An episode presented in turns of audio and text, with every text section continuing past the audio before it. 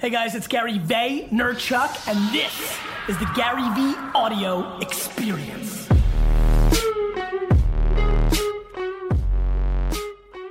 Well, hello everybody. Uh, welcome to the the brawl in Hall Five. I'm going to try to keep it under control up here. I'm Suzy Welch.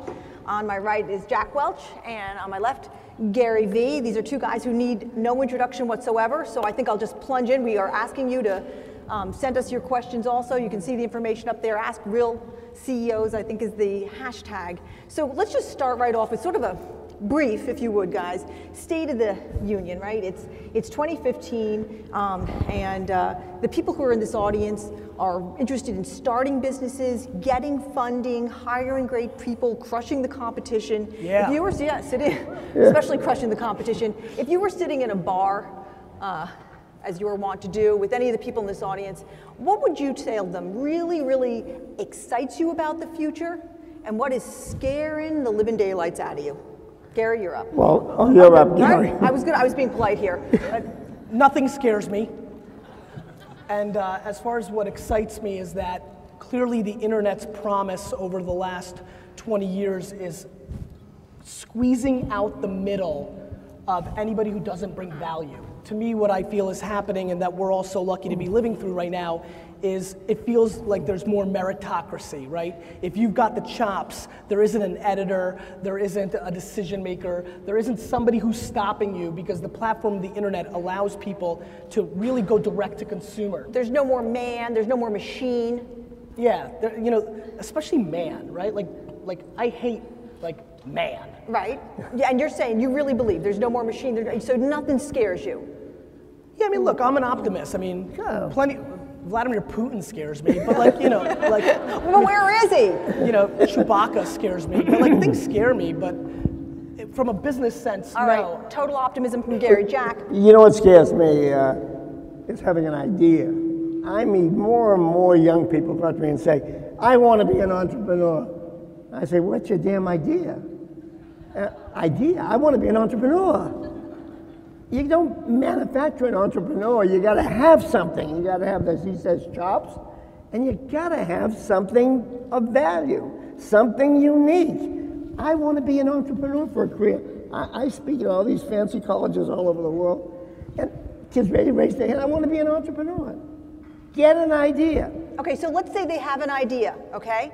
Then the hard part. Right? So what's the, what are the two big pieces of advice you would give somebody who's got an idea and wants to be an entrepreneur? Not everyone can be one. What are the what's the two big pieces of advice you give somebody? Gary. Well, first of all, the, Jack's right, but the you know, for me, we're seeing so many. I, I see so much early stage startup stuff, and the truth is, you know, ideas are commoditized. A lot of people have got the same ideas. A ton of ideas are straight shit, right? Mm-hmm. And so there's that problem. I think I think the more stunning thing is I've seen a ton of people with tremendous ideas that have no idea how to actually execute. I, I think the single biggest thing that I, I would tell people is that I think there's a huge disconnect between their idea and the audience they're trying to serve. The lack of pulse of knowing who you're trying to serve, who you're trying to sell to. The value proposition. Right. What is the value proposition? All right, and the advice you'd give Over and over again, you get people to talk about stuff that don't say, it's like everybody wanted to go to China in my day. We gotta be in China. They don't need you. What are you bringing that's different? Why are you bringing it? So you'd It- ask- And, and China's a great place if you've got something the Chinese government needs. If you're coming over there with a, a bag of crap, you nothing's gonna happen, no matter how many billion people they have. And Jack, that doesn't, by the way, like, not just fucking China, right? Like everybody. Like, like when you bring shit, I love when people are like, Gary, I really need your marketing. I'm like, no shit, your product fucking blows. Right? So I, I think, you know, I hope my children aren't watching this. it's, Suzy, it's just getting started. you got 55 minutes of this. all right, so you tell them, get a, prop, uh, a proposition. All right, but you've got to build a team while you're at it, all right? You got to hire somebody. Gary, you're hiring a lot of people. Jack, you had 400,000 people working for you at one point. What are you looking for when you're, yes, 400,000. What are the qualities you're looking for? There's a lot of smart people out there. No, what you, are you, what are you you looking want for? smart, hungry, energized, people that can energize others, excite others, make the case for where you're going, how you're going to get there, and get people following you and, and hungry. You want hungry people. You want people with their nose against the glass, smart, passionate, hungry, willing to take the hill. That's what you want. What you you don't want anybody else in the game. I, I'm obsessed with self awareness, right? Somebody who knows themselves, I think, is a real value to me because Jack's right, and he's talking about leaders, and we've got plenty of those, and I love those people. But you know, the truth is, especially for a younger generation, we're in this point now where you know, work-life balance or how much money actually is needed for you as an individual, everybody in here, to actually get you to that happy place. What else do you value? Um, so to me, if you show me somebody who's self-aware, Yep. even if they're self-aware that they're a B minus, in a big machine, there's spots for a lot of different players. How do you find out if somebody's self-aware? Ask them, are you self-aware? No, you. For me, I watch it in their behavior, right? right. I mean, some people walk in, they're like, Gary, I really think that I should be an SVP, and I'm like, I think you should be fucking fired, right? and, and so, you know, so I, I think that I think that there's people, their actions day in and day out. Uh, Listen, I think with no question, right now, especially in a world where people are are talking to the world. There's a lot more communication, right? Employees can talk to the world, not just inside their own buildings. I, I think that the HR DNA of an organization has never been more valuable, right? Abs- The human resources to me is at the top now, not an afterthought or a checkbox. I'm telling you, this is what I feared the most about this is that you guys were going to agree too much because Jack, you also think that Well, I HR believe it's- is. oh, I mean, I- look, it's a long time people have hated on HR. HR, you know, but- the, but but HR is all important, isn't it? But it? in, in our new book, we're, we're pitching a real hard pitch. Break up HR. Get the finance, the insurance, the badge, the crap out of it. And, and let, let HR truly be people development, careers, lifestyle, everything. And, and this is a big deal. A- HR is always the backwater. Back in the last thing to hire, may have a picnic in the birthday with HR. The rest is crap. And so you really want to just focus on that, not a bunch of stuff around badges, insurance, Just finance. make it all about the people. Make it about the people. I, I, Suze, I'll tell you this. I've had a consistent career of firing the single most talented people in my organization because they were unable to play with the other girls and boys from an HR standpoint. That to me is just a death blow. I don't give a fuck if you're the greatest of all time. If nobody else likes you, get the hell out of my face. Let's get personal for a minute. I want to talk to you guys about valuations and some stuff with the economy, but I just want to know you're both successful and we all know your achievements, but I want to know about the biggest mistake you ever made so that everybody out here who's watching can avoid making this mistake. Biggest mistake you ever made. Well, I'm the oldest, so I've made the most. but fundamentally, fundamentally, I've bought businesses based on numbers. We, we, we used to buy a business a day, 200 a year. Jesus. And I made a lot of mistakes by buying it based on numbers and not about culture. When you try and take culture A and put it with culture B, all hell can break loose if A and B don't get along. And numbers aren't enough. So when you start doing deals and other stuff, don't get all hung up on the numbers. Be sure the fit culturally works. And the people, as Gary says, like each other, can work together. That's a big deal. Didn't you have sort of a rather explosive mistake early in your career, Jack? Well, I blew the roof off a building. I was a chemical engineer, PhD, scientist. I was mixing stuff, and I blew the roof off the building. And What I thought it was all done. I thought I was all done. I met her, and I had to go to New York to meet the top boss. And because my, current boss didn't know me once I blew the roof off, he thought I was the last thing he wanted to be near. So he sent me to see his boss. I went down there. His boss happened to be a hell of a guy. He used the Socratic method. What did you do wrong? How did you do it? Why'd you do it? What would you do right the next time? And I took my white shirt and tie and drove back in my Volkswagen, and I got back, and I still had a job. What did you learn from that? Uh, that absolutely don't kick anybody when they're down. You can kick people when they're when they're swelling instead of growing. Think about that. You when you find people who are swelling instead of growing, you've got a huss's ass on your hands, and you're going to have to deal with it. And that's a big deal. So remember that. Don't kick them when they're on their back. Gary, what's your big mistake or two? You know, I think the, the, the themes, you know, I, I think I will repeat these mistakes because I think they're entrenched into my DNA. I think at times I'm too patient. You know, I, uh, patience is my strength, but uh, Not is that, seeing, not, is that true? Is not that, seeing I it. thought they were like laughing at something. no, that, no, It's Gary. not they were- obvious. No, no, laughing at you. Thanks, Jack. Um, I get it. I think, I think I understand my personality and the outwardness, but I'm stunningly patient if somebody digs into the way. That, listen, everybody forgets. You know, I spent eight years building Wine Library before I ever came out and even said hello to the world. I didn't try to become a, you know, a, a business coach or a thought leader at 24 because I had some ideas. So, uh, you know, I, I I think I'm actually too patient at times. I think the other thing that happens, which is contradicts that a little bit, is at times I get very big eyes and I try to do four or five things at the same time, um, just because I think I can. My ego and bravado get the best of me, and I think that you know just by just through sh- sheer will that I'll, I'll, I'll create victory. And so those have been the things that I need to pay attention to. All right. If you're going to give people advice about this, what would it be? I want to know for both of you what sets off your bullshit meter? What sets it clanging? Bullshit. Bull, uh, bullshit and pomposity. Pompos- Nothing's worse than pomposity. Like a A pompous ass is the worst thing in the world. Somebody who thinks they're more important than they are, who thinks they're somebody big. It's the worst trait known to man. Um, hypocrisy. Yeah. It makes my face fucking melt off. Yeah. You know, I, I hate when people are hypocrites, right? Yeah. Like, oh, this person's micromanaging too much. And I'm like, you're fucking micromanaging too much. You know, so to me, hypocrisy kills me. All right, let's go into some fast answers. I'm going to throw out some words, sort of hot words or hot ideas that are going on right now, and I'd love to get your sort of fast reactions to them. We'll just go back and forth between the two of you, all right? I feel like, I feel like What? one. I just, I just want, go ahead. You okay? Yeah, I'm great. All right. All right, Facebook.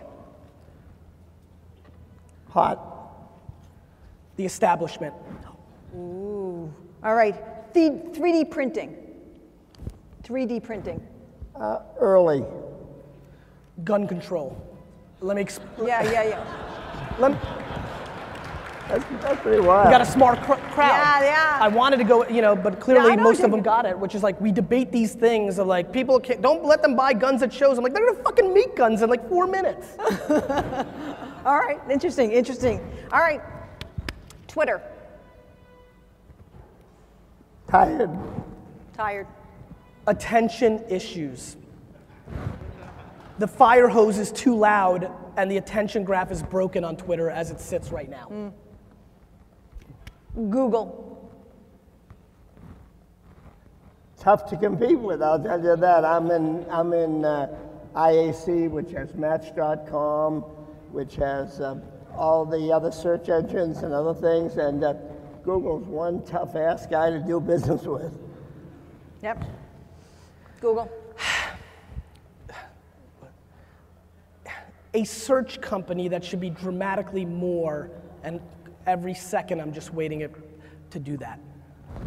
Jeff Bezos. Big balls. Oh my God. Love them.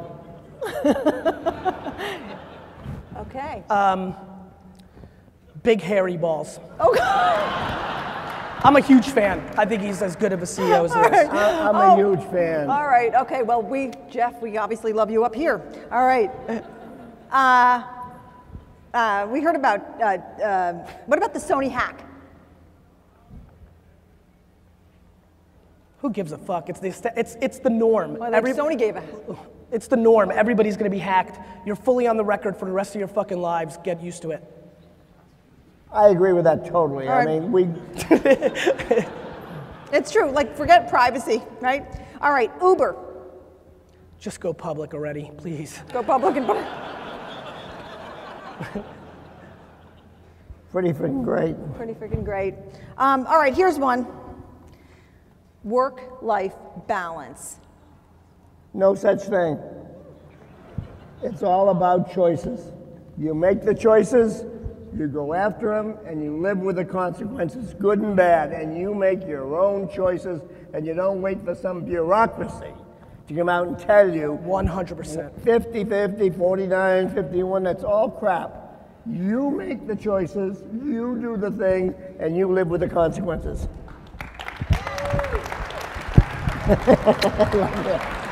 It's 100% right.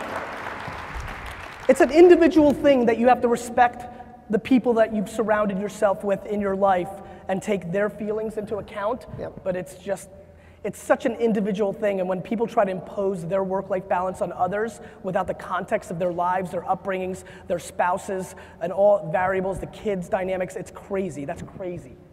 All right, you know, Jack and I gave a talk one time at a conference, and we Jack said what he just said, and people in the audience stood up and walked out. I'm noticing nobody's walking out on that. And Gary, you kissed him, so maybe that's why nobody is walking out. It was so, a more establishment. a bit more establishment. All right, uh, let's just talk about one last thing here in this in this fast track. Texas, state, great state of Texas. I think it's the greatest place you can do big business. We're involved with three companies here and absolutely love the whole atmosphere of this place, the energy of the, the people, the government, the taxes, everything. All right, all right. I hate fucking Texas. because Texas wholesalers, liquor wholesalers, paid politicians in Texas in the back rooms to keep Wine Library from not being able to ship here while allowing everybody else to do it. So I call that communism, Jack. You have a different experience. What'd you do about it? What'd You you, can't do shit about it because the fact of the matter is state by state liquor laws. Yeah, liquor and at the end of the day, I can't do dick about it. And so fuck you, Texas. But that's,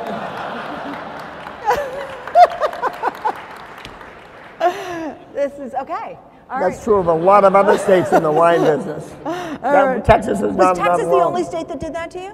Texas is the only state that is letting everybody else ship but me. Yes, Texas is the only fucking state that's doing that. No, I think Texas doesn't like uh, Gary for some reason. You got Texas. That's please come and fine. Love Some, Gary. some fucking dick face doesn't like me and was able to get a politician to block me. All That's right. fine. Fuck you. How does he really feel? And that's what we need to know. All right, all right. Uh, okay. Uh, you know, look. Uh, But we have two distinctly different here, views. this is a point, a point of differentiation. So, um, look. Um, you know, Gary, you're all new economy, all new stuff. Jack is very much involved in new economy stuff in the past 10 years, but, you know, swam in the sort of industrial world for a long time. And so I want to ask you both this question, see where you come out with it. What is tried and true about business? What is never going to change? What is one of the, what are the immutable laws? And what is brand new, given the way the world has changed in the past five, 10 years? Hire great people, people with passion that I talked about before. Absolutely have a generosity gene. This is the thing that I have learned over all my years that is the most important thing a leader has had. I want you to think of your bosses. And, I, and I'm convinced now it's a gene. Is your boss somebody who hides your ideas and takes them themselves? Is your boss somebody who loves to see you get promoted? Is your boss somebody who gets turned on when he gives he or she gives you a raise or a bonus? Or are they trying to save the company two cents? Is your career big deal to them? If they're not, get your ass away from them. Because the generosity gene is what you want to look for in your boss. You want a boss that can hardly wait to see you sprout. That the biggest turn on in the world, the biggest turn on in the world for me is I've got 41 CEOs who work for me. That's a turn on. That is better than any you can get. And that's what you want to look for. Don't work for the boss who hides you, who, does, who takes your idea and shows it to their boss. Any of those characteristics. And so you're saying also display this gene, right? I mean, it's not and you technically a gene. yourself have this gene. Love to take care of your people. Love to do things for them. Make the atmosphere fun. Work is fun, and you've got to make it that way. All right, so this is like one of the immutable long-term laws of businesses. If you- Without question. If you've got the generosity, either work, work for somebody who's got it, or be the person Or who's be the got person it, or both. shows it. Right. All right. Immutable law of business, forever and ever. Supply and demand. You know, for me, that's the one I keep paying attention to.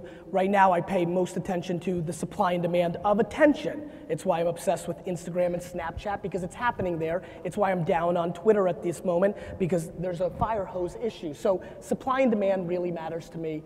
I think about it all the time in whatever variable. Uh, I think the thing that's changed is the level of scale, right? The fact that Uber or uh, these companies in two, three, four, five years, because the internet has created infrastructure and mobile devices and all these other variables. What's really changed is you didn't have companies go from zero to 40 billion in valuation in three, four, five years. So the scale has completely changed, and so that gives the home run hitting, the upside, the Hail Mary, uh, a very sexy uh, kind of halo effect, which also then leads to everybody chasing that lotto ticket, and it creates a different dynamic. What is brand new to you, Jack? Well, speed. Uh, the speed is unbelievable. I mean, every, if, if you asked me five, five years ago, I would have said speed. And now, if you ask me today about five years ago, I would have said it was slow. I mean, everything is faster. I mean, just take, for example, uh, six months ago, how many of you thought oil would take a dive? Raise your hand. How many of you thought oil would take a dive? Oh. Two. Right. How many of you don't give a fuck about oil? You got to. No, you got to because of change. And, and, and, and, let, and let's go to the, the, the euro. You, you don't give a fuck about the euro, maybe. There we go, Jack. Get fired up. But, but the facts are the euro, the euro has changed 40%, and if you're down 40% versus the dollar, and if you're a multinational, you're not, probably most 99% of you, but if you are and you're an exporter, you just had your throat cut. All your plans are gone in six months. That never happened before. So the speed of change The in the speed of change is unbelievable. in the markets. All right. Look, um, both of you come from pretty hard scrabble beginnings. I think, you know, technically Jack's sort of more hard scrabble than you, Gary, but, but you both, neither of you were born with silver spoons in any orifice. And so let me ask you this. Um, uh, when you were sort of 20 years old, what did you want to be when you grew up? The owner of the New York Jets. Be, be a professional hockey player. Isn't that interesting? You both wanted to be in the sports world. Yep. Because business is a game too. It's the game. It's the game. Jack's still playing. That's what sucks. Up. Nobody understands. Being an athlete blows, right? You have like an 8 to 12 year window, Yeah. and then you're If 34 you're or 37, and you have to like, your whole life has been for this thing, and you've got to completely reset. Do you still want to be the owner of the New York Jets? Okay, sorry, but you could make them Well, you just got Revis. You're gonna- did get Revis. But they could be better. Well, why the fuck do you think I want to buy them? Okay. you heard it here first. All right. They didn't hear and it so here you wanted, first, you both Suzy. wanted to be in the athletic world. Okay. So, and then what changed? I mean, like, when did it change? When did you sort of? When did you? Well, why did you? When get- I went to uh, college and I played against Canadians, and I was the slowest guy in town. yeah, you haven't given up. Okay. All right. All right. Uh, Jack, you ran a network. Gary, you think every person can be a network, probably. I do. Is there any future for intermediaries in the in the media space anymore? Yeah, the platforms are the intermediaries. Snapchat's in the middle now, right? So the platforms on top of the internet play that role, but clearly media is going through a massive shift. I think when you think about over the top services, uh, mobile first, I mean, there's such big shifts, and I think people are grossly underestimating how big of a moment Snapchat's Discover platform, where they kind of went to media as, as a core function, a place that Facebook and Twitter and Tumblr and other places had not gone before. I think that's a, an early shot to where these things can go. Yeah, yeah. I have to tell you, this is a true generational thing because you were, I know from previous conversations, you really think Snapchat's the living end. And, and Jack and I, whenever we get pictures from our kids on Snapchat, we're like, we're like, it's disappearing. And we get very frustrated by it. Our was- entire, Suze, our entire conversation right now is disappearing. Disappearing is actually the norm. That's actually how we live. Documenting is new. This is new with the front row filming. This is new. Yeah. The way we've lived forever is disappearing. All right, Huh. that's an- a very existential thought. Very existential thought. Um, can I get you guys to say, each of you, what companies you think are overvalued and what you think is undervalued and why? Jack? Not me. I- I'm just not smart enough to know because one day Apple six months ago, eight months ago, at 700 bucks, and they had to split. It was dead. Look, look at it now. Uh, so you look at these companies. Valuation is in the eyes of the buyer, and there's nothing else to say about it. I mean, so Microsoft was this, Cisco was this, now Google's this, Box is this. It's that they're valued whatever the market has. Now, I don't like the early funding when you're getting in at these crazy valuations before it goes public. Once it goes public, I think you got yourself a real look at the market. And you'll find out if Box can deliver, if this next, if Shake, if Shake can deliver, if Once can deliver. They were all out public in the last month. But now we'll watch them. They've got to start doing stuff. But this undressing where people are all buying big eva- uh, valuations under the ray radar, I can't comment on those. I don't know. What, do- what do you think? I think I think it depends on the context of like a, a timeline. So I'm going to go with let's say a five-year timeline. I think things like I think Walmart's overpriced in a five to ten year window. I think they're much more vulnerable to consumer behavior over the next decade. I think Facebook is grossly underpriced. I don't think people really understand how good that ad product is and what we're going to be seeing from that over the next four to five years. And just, I think Zucks is a beast and underrated because he just hasn't had time to show it for the market. So uh, those two stand out. All right. Uh, just speaking of in, investing and, and starting up companies and so forth, uh, what is the best thing in the world that your investors can say about you? If you're running a company, what's the best thing an investor can say about you? Uh, you mean a, pr- in the private angel world or in Wall Street? Let's say Angel World right now. Uh, to me, I think it's just tenacity and willing to change their mind. My favorite, my favorite founders that I invest in are the ones who aren't scared that in six months after they went and told everybody that their company was going to do X, when they taste that it's broken, they're willing to shift to Y. That takes a lot of courage. That takes an A player. There's way too many people in this room that don't like to change their mind. I look at it as the reverse. I only value those who are willing to do that. That means you're adjusting to the moment of the market at that set. And so that's what I'm looking for. I agree with that, but I'd say, say this you also have to do what you say.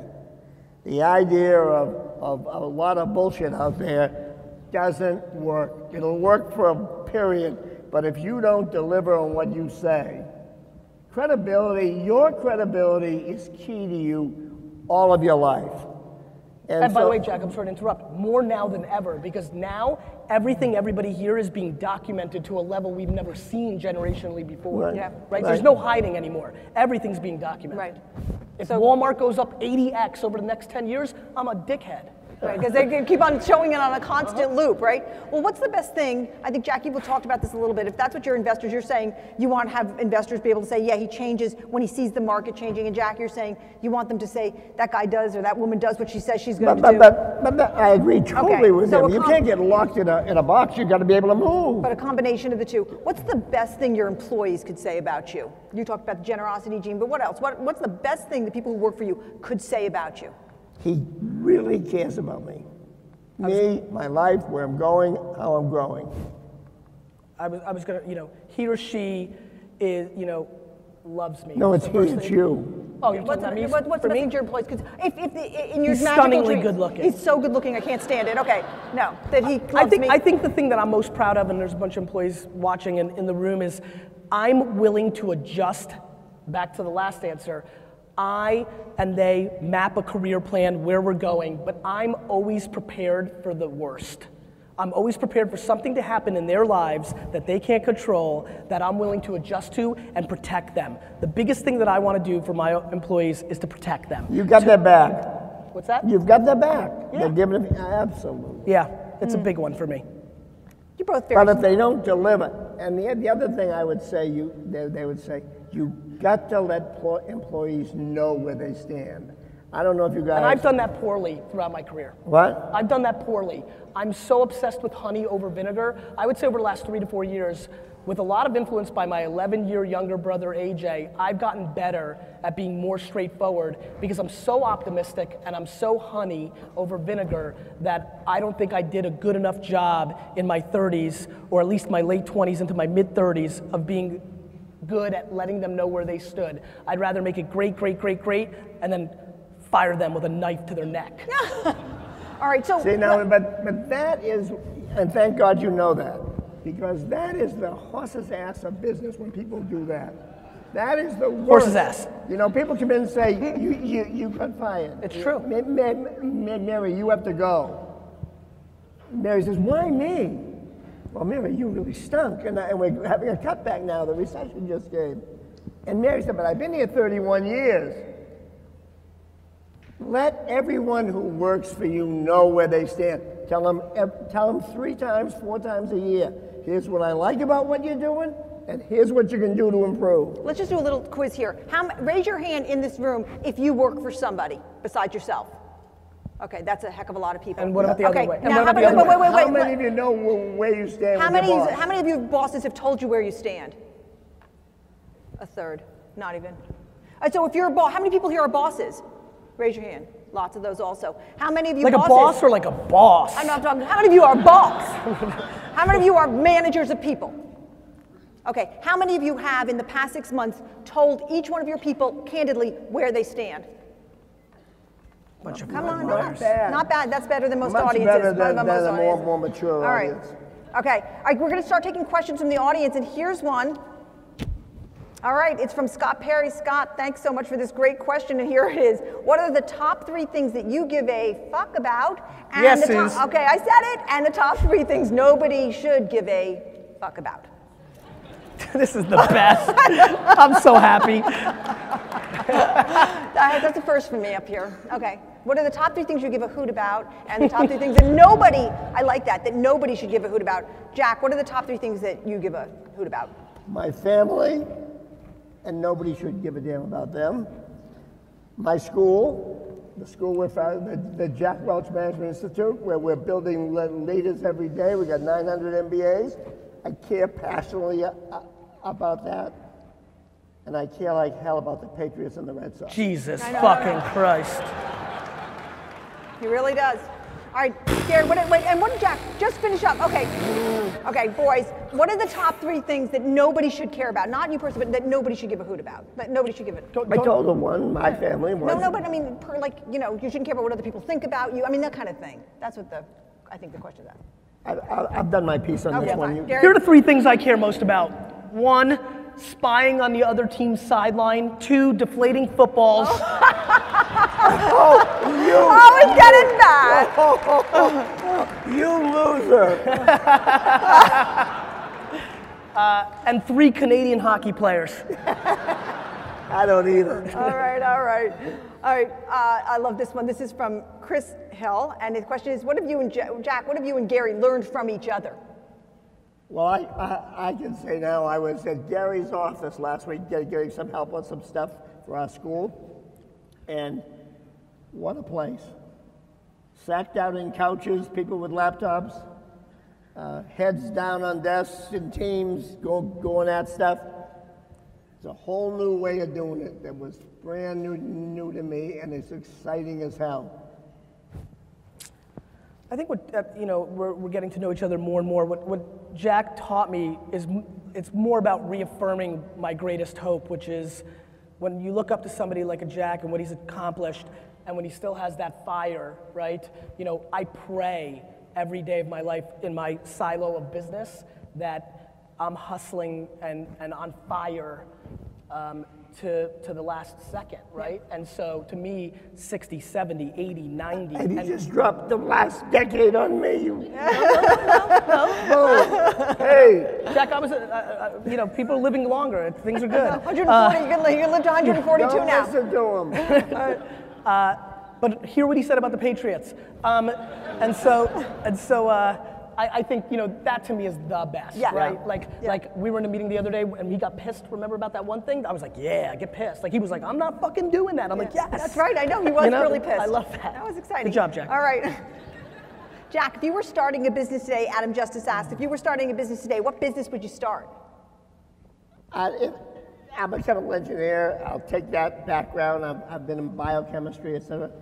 I would love to be in biotech. I would love to find some real answers. And it's a hot place. The funding is easy, and there's lots of funding out there for it. And the world of, of, of biotech is changing every hour, just like it is with the internet. Yep. I love the I love the biotech space, and it's been very good to me also. If you could go back 25 years, what business would you start?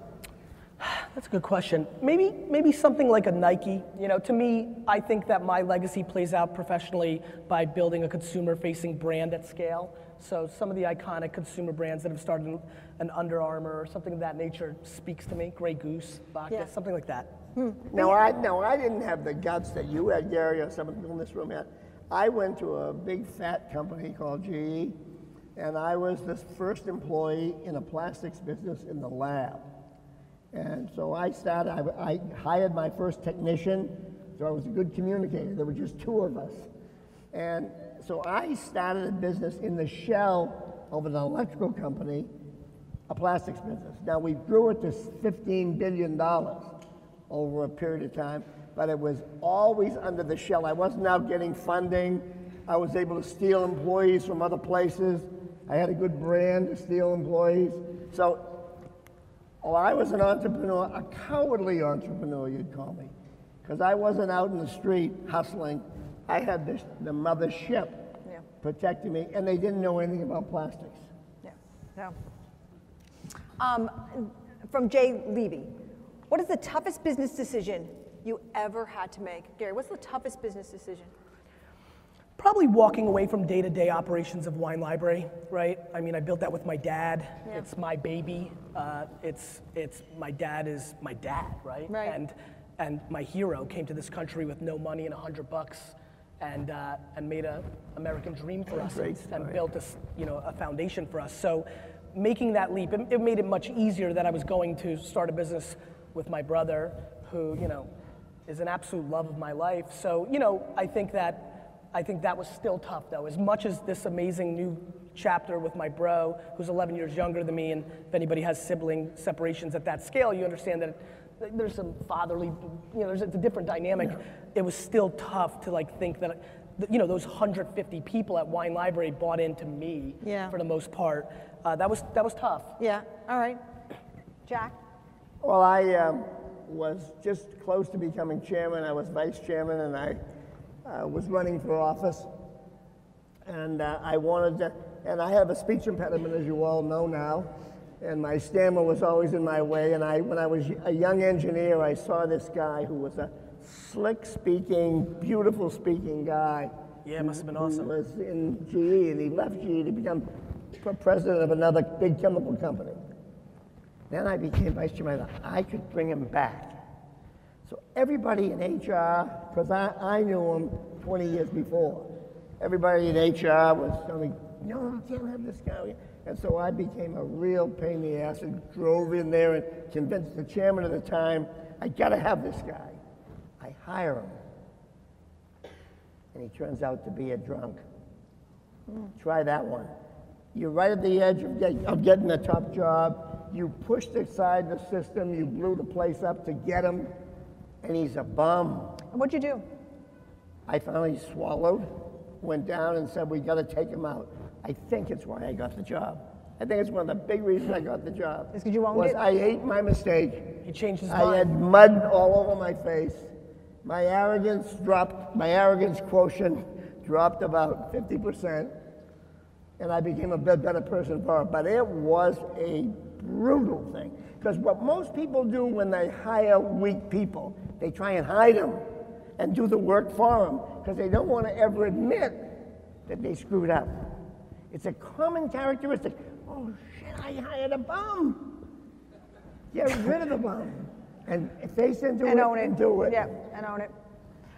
That's a long story for a No, short. I'm I mean, sorry. and, and I think that, you know, like you make a lot, the funny thing about the, the hard business decisions is they stay with you. I think, Gary, while you were talking, I could still feel how painful that and how hard that decision was to you. Did you, you never regretted it, did you? No, and, and even more interestingly, when I look back at my career, you know, I oftentimes think what would have happened if I went right to tech early on or something else and not went into family business and Yeah. the slow curve that that created. But I, I don't regret that because all the time I spent with my dad. Yeah. I mean, you know, look, I mean, decisions are decisions. You got to make them. Yep. All right, uh, let's talk about MBAs for a second. And we had a question from Osvaldo, I'm not wearing my glasses, Osvaldo Yaya. Orlando Okay. Ayaya. and it says- Osvaldo.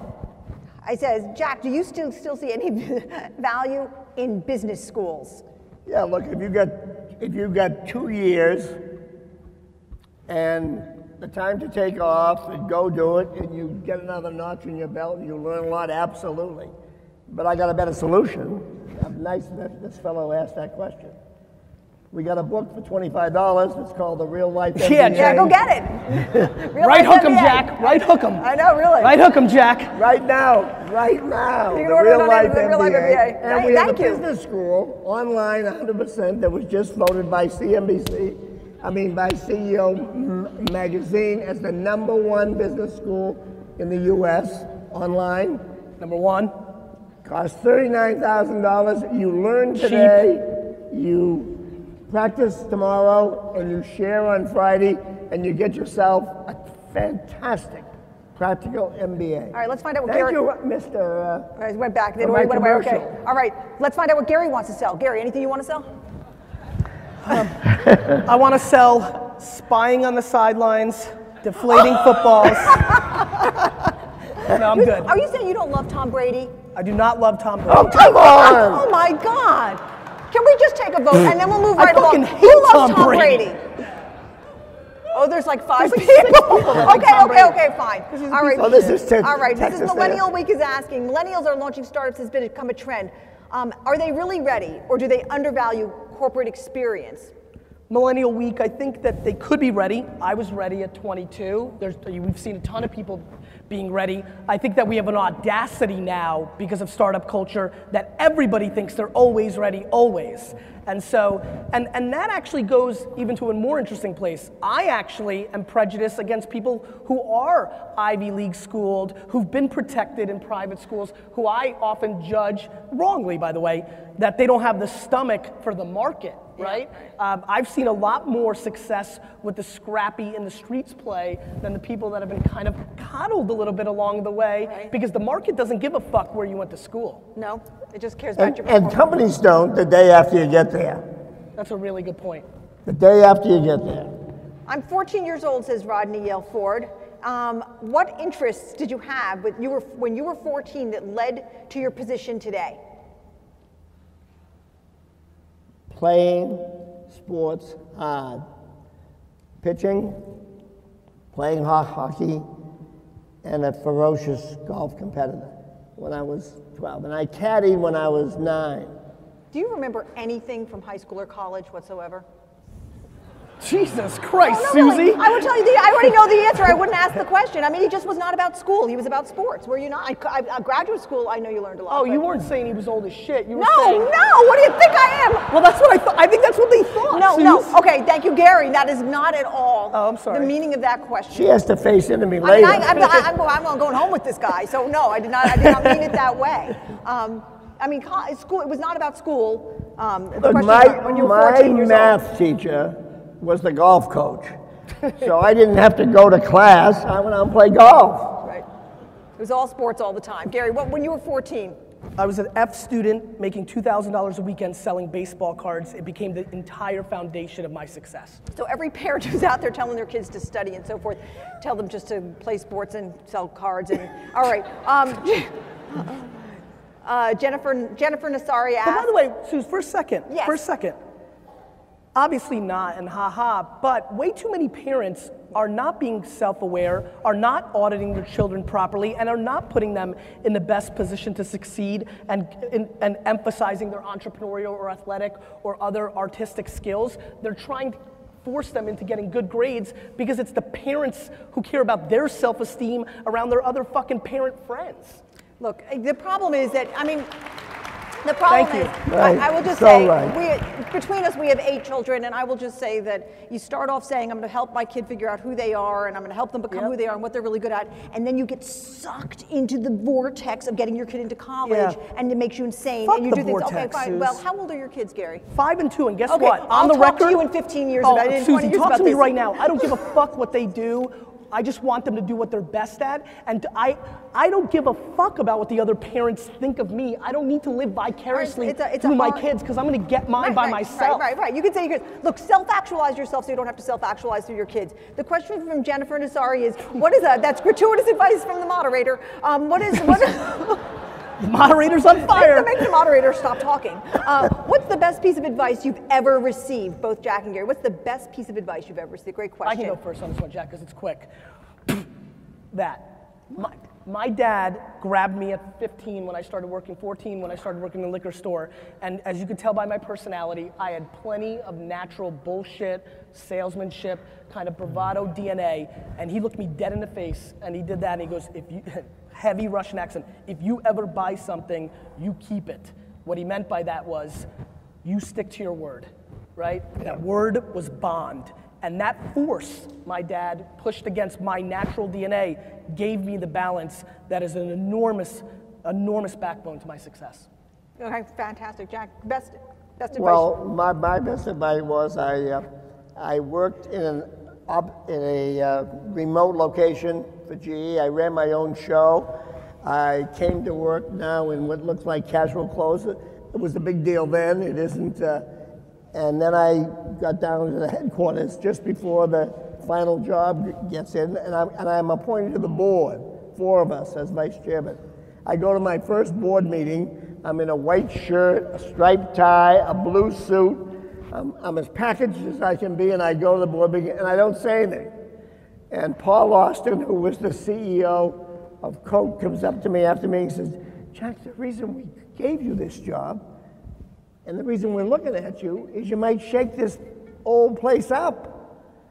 Be yourself. Dance with the girl who brought you here.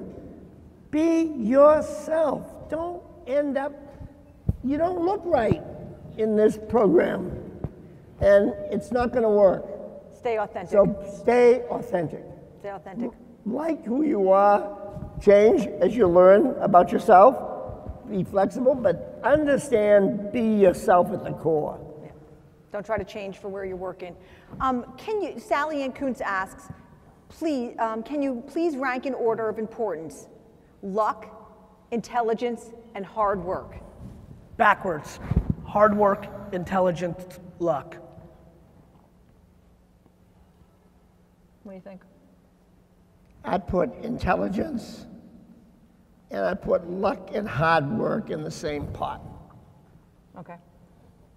All right, nobody's asking me, so I'm not going to answer. All right, it says, Jared Loftus says, what first? Build the team to get the company and its rev potential, or build revenue so you can afford the team? This is the, this is the entrepreneur's dilemma. I mean, what do you do? What do you do? Build well, the team? if you don't have the money, you're not in the game, right? So you've got to have, you know, one or the other. When AJ and I started VaynerMedia, we didn't take any funding, but I went out and hustled a couple pre-sales, campaign works, and asked them for the money up front, and we used that money to start the engine, right? So if you don't have that luxury, you know, the chicken and egg is, is not as much a chicken and egg as people think. You need cash to stay alive.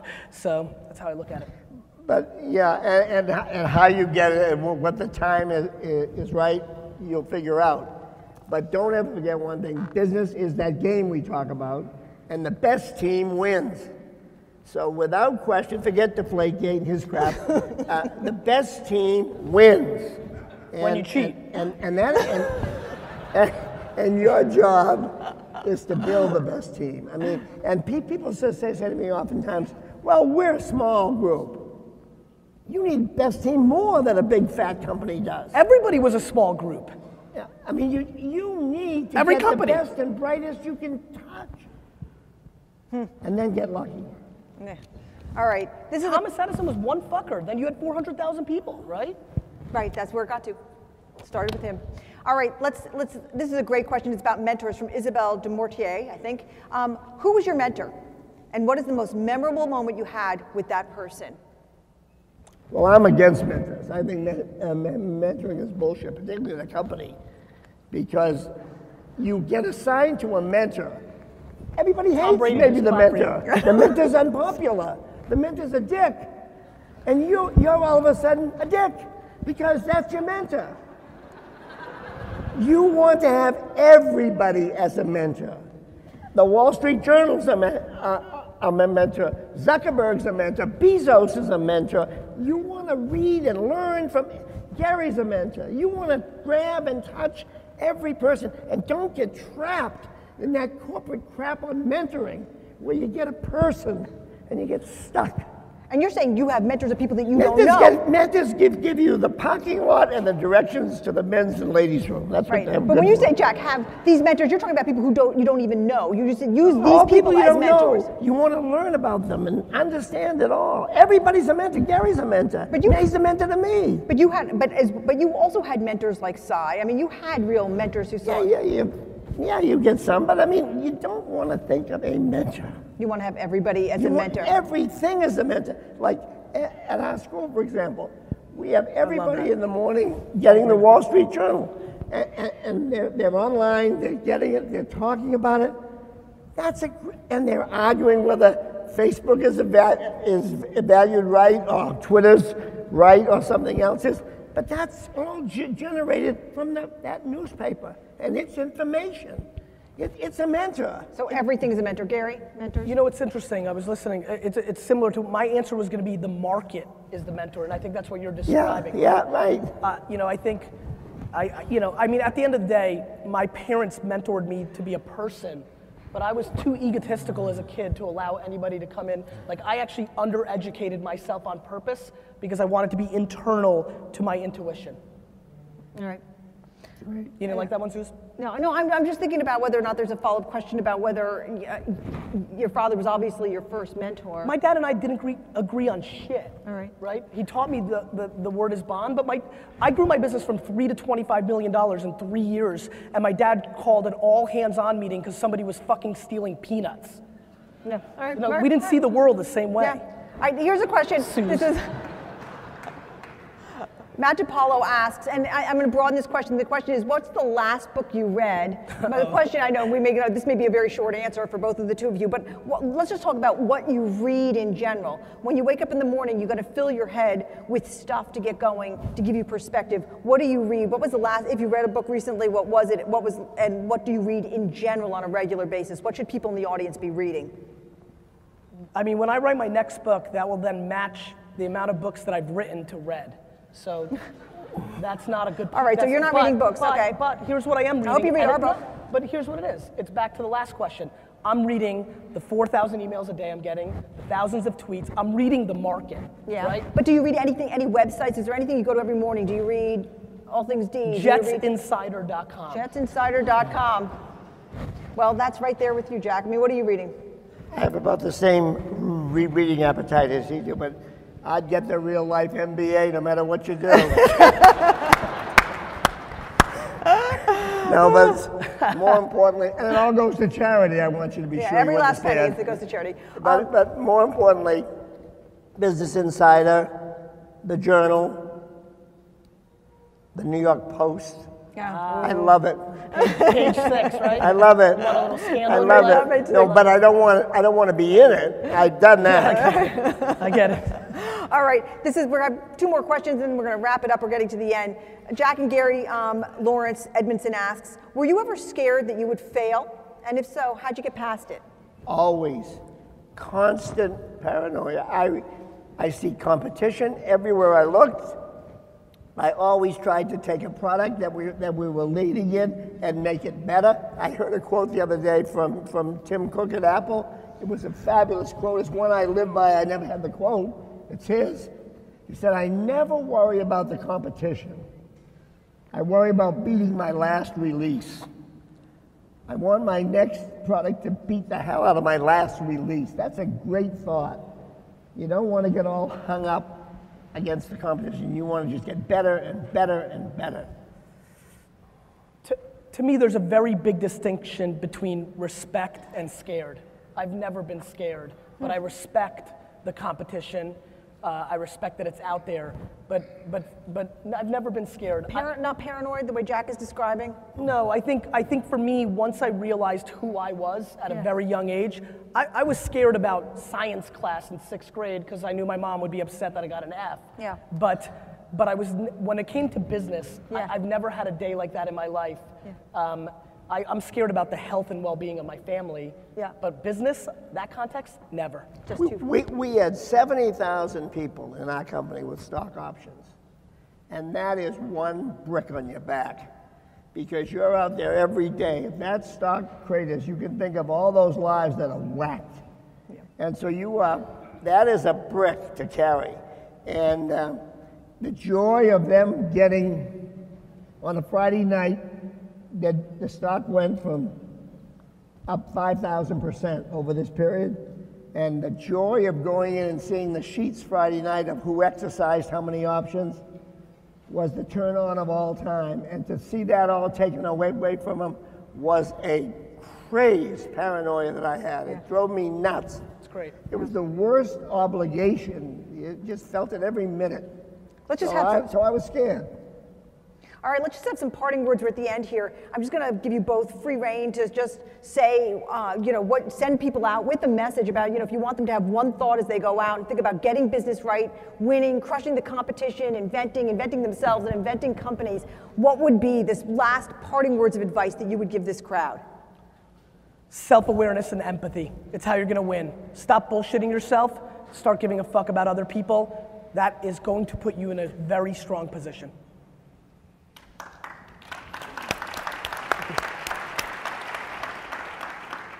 Care a lot about what you do, everything you do, relationships, your business.